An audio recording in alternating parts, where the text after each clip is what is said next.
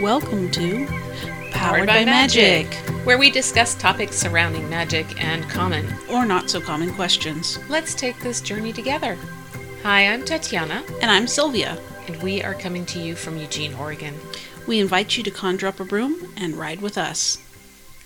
All right, so we're doing uh, prehistory and Mary Easty, but before we get there, how has your week been?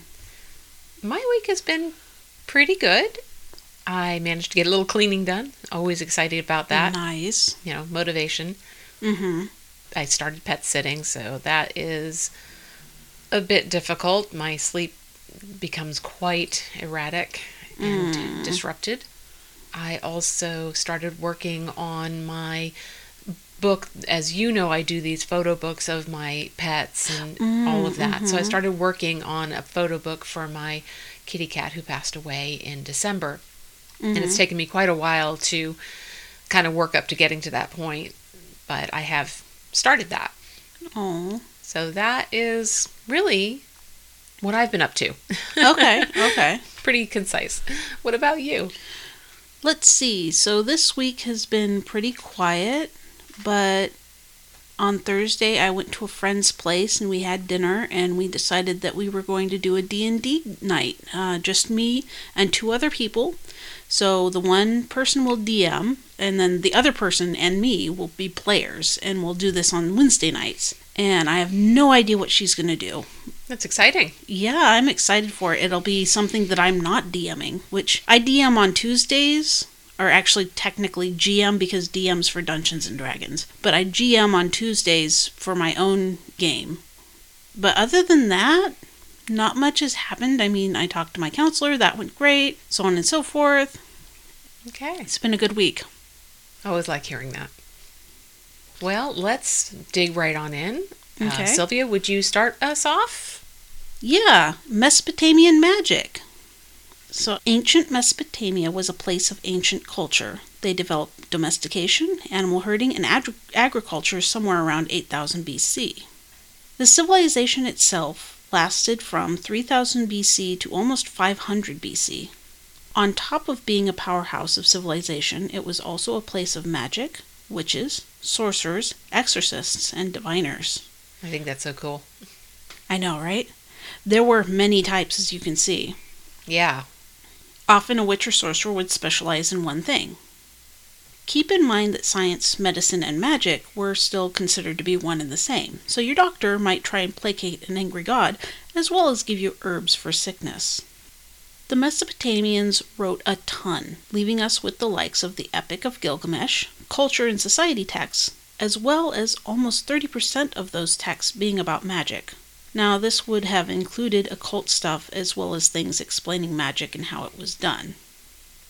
One such text is called Maqlu, I think, Yeah, that's good. Good as guess as I would do. uh, written on nine tablets. Its name means burning, which will become obvious for the reason why it's called that later. It was done somewhere around 700 BC.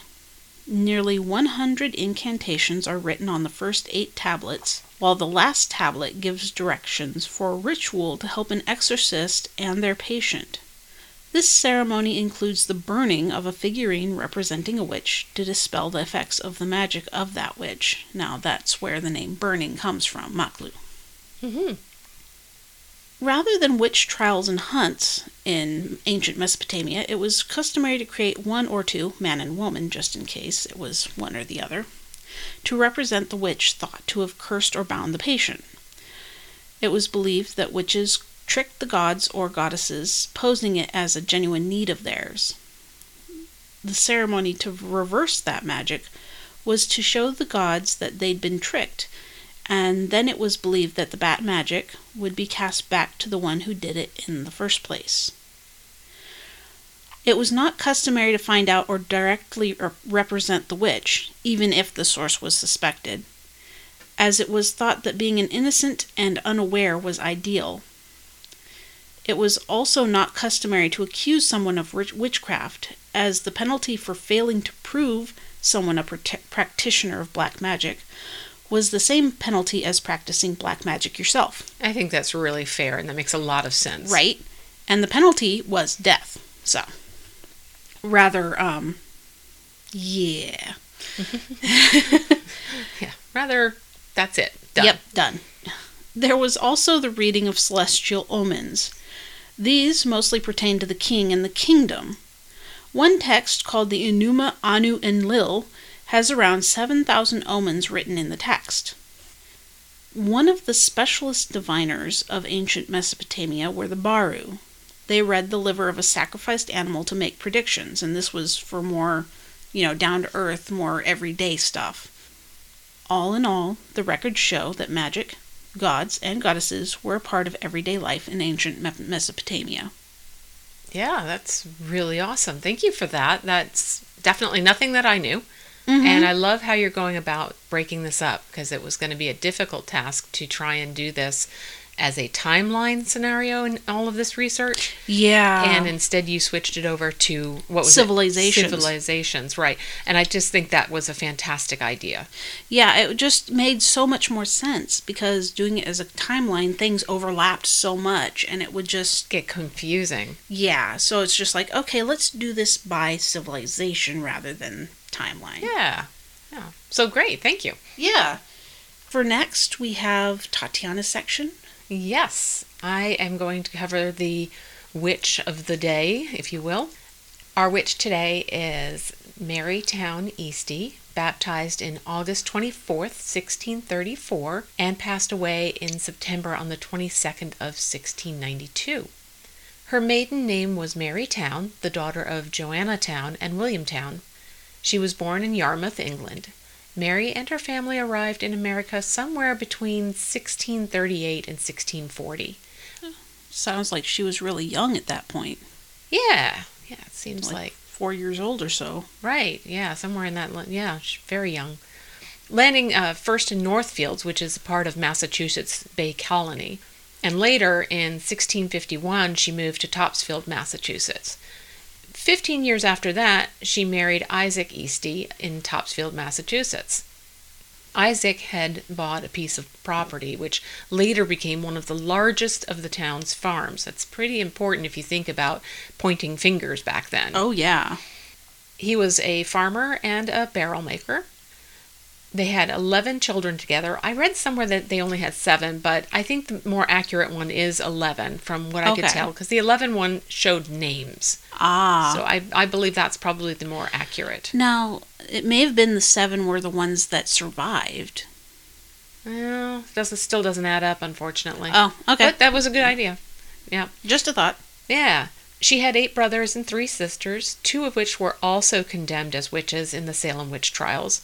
One was Rebecca Nurse, which I think many of us have heard of before, and uh, the other was Sarah Cloyce, Hmm. who I didn't hear of, but there's a reason probably for that as I go on here. Mary's widowed mother had been accused for the use of witchcraft. However, she was never she never went to trial for the crime. But it was later said that witchcraft was passed down through the family, mother to daughter. The hmm. rumors began with the Gould family after Joanna, Mary's mother, came to the defense of the local minister who had been accused of excessiveness, which angered the Gould family. The Gould family were close friends of the Putnam family, who became the main accuser in Mary Easty's trial. There were other noted disagreements between the two families, but that's just to put it mildly. Oh, geez. But that is the one that was really notated. Talk about politics. Yeah, and you know, just rocking the boat any little bit Mm-hmm. was not a good idea. And No. sometimes you just didn't even know what was rocking the boat. Yeah, it, it could be anything. You could be completely unaware that you did it. Mm-hmm. Again, it could be just as something as simple as having the biggest farm. Yeah, yeah, and being the most, you know, wealthiest or whatever, Right. And that would just make you a target. Yeah. Okay, let's move on to the trial. Marytown Easty's trial began on April 22nd, 1692, after one of her accusers claimed that Mary had control of her. She mimicked Mary's movements while in trial when Mary put her hands together, further saying that until she unclasped her hands, she, Mercy, could not undo her own, and claimed that when Mary tilted her head, she was trying to break the girl's neck. What? I know. What the hell? What the fuck? Mary was also accused of having sent her specter to Mercy Lewis's bed, her main accuser, and had been fondled by the ghost. Yeah. Okay. Yeah. There's no telling. Mm-hmm. John Hathorne and Jonathan Corwin were the magistrates in her trial. John had some doubts about these condemnations and questioned whether or not the girls felt sure they were charging the right person. You see, Mary was seen as pious and was well respected in the Salem community. When Mary was asked about these accusations, she responded with, quote, Sir, I never complied with Satan, but prayed against him all my days. I have no compliance with Satan in this. I will say it if it is my last time. I am clear of this sin. Unquote. It's unknown as to why, but Mary Easty was allowed to go home on May 18th, about two months after she had originally been taken in. Mm-hmm. However, she was arrested again on May 20th after Mercy Lewis once again claimed Mary's ghost was plaguing her. Other girls backed Lewis's claim. Easty was imprisoned for the second time, at which point Lewis said the hauntings had ceased. After being in chains for several months thereafter, she was hanged on September 22, 1692. Her final condemnation occurred on September 9, 1692. Robert Calef, author of More Wonders of the Invisible World, remarked that Mary Easty's final words were, quote, as serious, religious, distinct, and affectionate as could be expressed, drawing tears from the eyes of almost all present. Unquote. Later, she and seven others were dimi- dismissed from being the eight firebrands from hell by Cotton Mather. Some of Mary's last words were that of wishing for the witch trials to come to an end. Her sister, Rebecca Nurse, also was hanged on July 19, 1692, unlike Sarah Cloyce, who was later released in January of 1693. There wasn't any more information about that, but maybe the trials were winding down. I don't know. Maybe. I didn't check into that actually. Ah. Calef also quoted Mary's document to the judge as saying, quote, I petition your honors not for my own life, for I know I must die, and my appointed time is set. But the Lord, He knows it is, that no more innocent blood be shed. The Lord above, that is the searcher of all hearts, knows that I shall answer at the tribunal seat. I never knew the least thing of witchcraft. Unquote. Hmm. Later in November, I'm sorry? Sorry, I was going to say so many innocent people died. Yeah, so many. So many.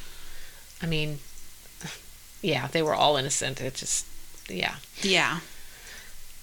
Later in November, Mary Herrick, not one of any of the people who testified or made accusations against her, said that she was visited by Mary's ghost, who said she was wrongfully hanged and was innocent of her charges. She spoke with Reverend John Hale about this matter. Herrick said she came to right the wrong on Mary's behalf. Marytown Easty's family received 20 pounds in compensation for her wrongful death in 1711. You know, I don't know how to do it. I know there's another podcast, and probably many, who actually can figure out what 20 pounds would translate into today's money. But that's me, what she received. Let me check. All right. Well, I couldn't find anything really very quickly, so I'd probably have to really look into that. Yeah, I'm. I should have looked into it. I didn't think about it actually. No worries. Okay, well that wraps up my section about Mary Town Easty. It got a little confusing between Mercy and Mary, Uh, yeah. but uh, it's in our blog. You'll Yeah, be able our to show see notes. it. Yeah. All right, so uh, let's move on. Sylvia, would you move on to your? I'm not going to give it away. You tell. Okay. Okay. Today I'm doing magic wands or the witch's wand. Wands as magic tools, whether in fiction or real life, have been around for a long time. Now, wands in modern times are used by occult and magic practitioners. The Hermetic Order of the Golden Dawn, Thelema, and Wicca, as well as others. Wands are used to collect, direct, and release personal energy in spells and rituals, generally in a gentler way than an athame, which is a ritual dagger. Wands are associated with fire, and some are in tarot cards, but some associate wands with air in ritual. Often, but not always, wands are made from wood, but you can find rock, like selenite wands, bone, metal, or clay. Now, a little history looks to be in order. The Red Lady of Paviland, originally thought to be a woman, but was later found to be a young man, was buried some 30,000 years ago with a wand, among other things. In the Middle Kingdoms of Egypt, hippopotamus tusks, that are naturally curved, and then they would split them in half after being taken from the hippopotamus, were used in birthing ceremonies. Now, these tusks were inscribed with pictures of gods and goddesses, or generally stuff to like the sun god Ra or such. How cool. Yeah. Although, not sure how I feel about um, harvesting it from hippopotamus. yes, yeah. excuse me. This may have been used to appeal to the hippopotamus goddess of childbirth, Taweret. Wands also appeared in the stories of Homer, the Greek writer. Three gods, goddesses used them Hermes with caduceus, which put people to sleep or woke them up, Athena, which she used hers on Odysseus to make him old, then young again, and Circe, or Circe, to turn Odysseus's men into pigs. In the first century AD, a wand was a well known symbol of magic in Rome.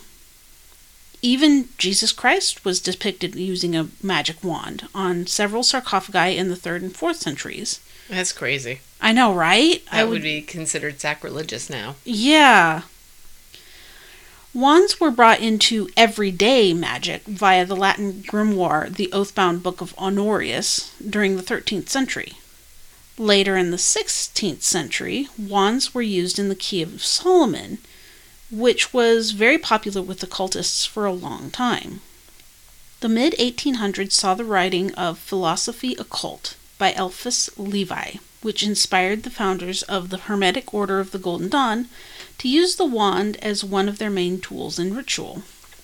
An 1888 English translation of The Key of Solomon inspired Gerald Gardner, the creator of Wicca, to use the wand and other tools, but in this case, what's relevant to us is that he decided to use the wand. Mm-hmm. In modern times, wands are used in British governmental ceremonies to represent the power of their office and, of course, in magic rituals, both religious and otherwise. Wow. Yeah. Next, we have the tarot. Okay. I drew the Ten of Wands. This card is speaking to the weight of the world being on our shoulders during this bountiful phase. It may seem like we have to be uh, the ones to keep everything in balance. We've worked so hard to create the realm we choose to live in, and it's difficult to see any one thing fall away. So we manage, we micromanage until we've worn ourselves out. Does the burden rest solely on us? Everything has to be in its specific place and in order for things to run smoothly, or so we think. It is true, of course, to a certain degree. However, leaving room for spontaneity and creative forces is equally important, and there's little chance of doing that if it's under constant scrutiny. What we've created will still flourish if we relinquish some of our control. Releasing and trusting in the process will be helpful at this time of abundance. Look at how you might be overseeing things too closely. In what way can you open yourself up to receiving assistance and allowing others to take part in your venture? How might this be helpful? Very cool. Thanks. I love it. Mm-hmm. Please rate us on iTunes, Spotify, or wherever else you found us. Also, come join us on Facebook, Twitter. We'd love to have you. Yes, we would. Okay. That's it for today. So, Yeah, thank you so much. yeah. I'm Tatiana saying goodbye for now. And I'm Sylvia saying so long and thank you for writing with us. This has been Powered by Magic. Love Thank you guys. Thank you so much. Bye.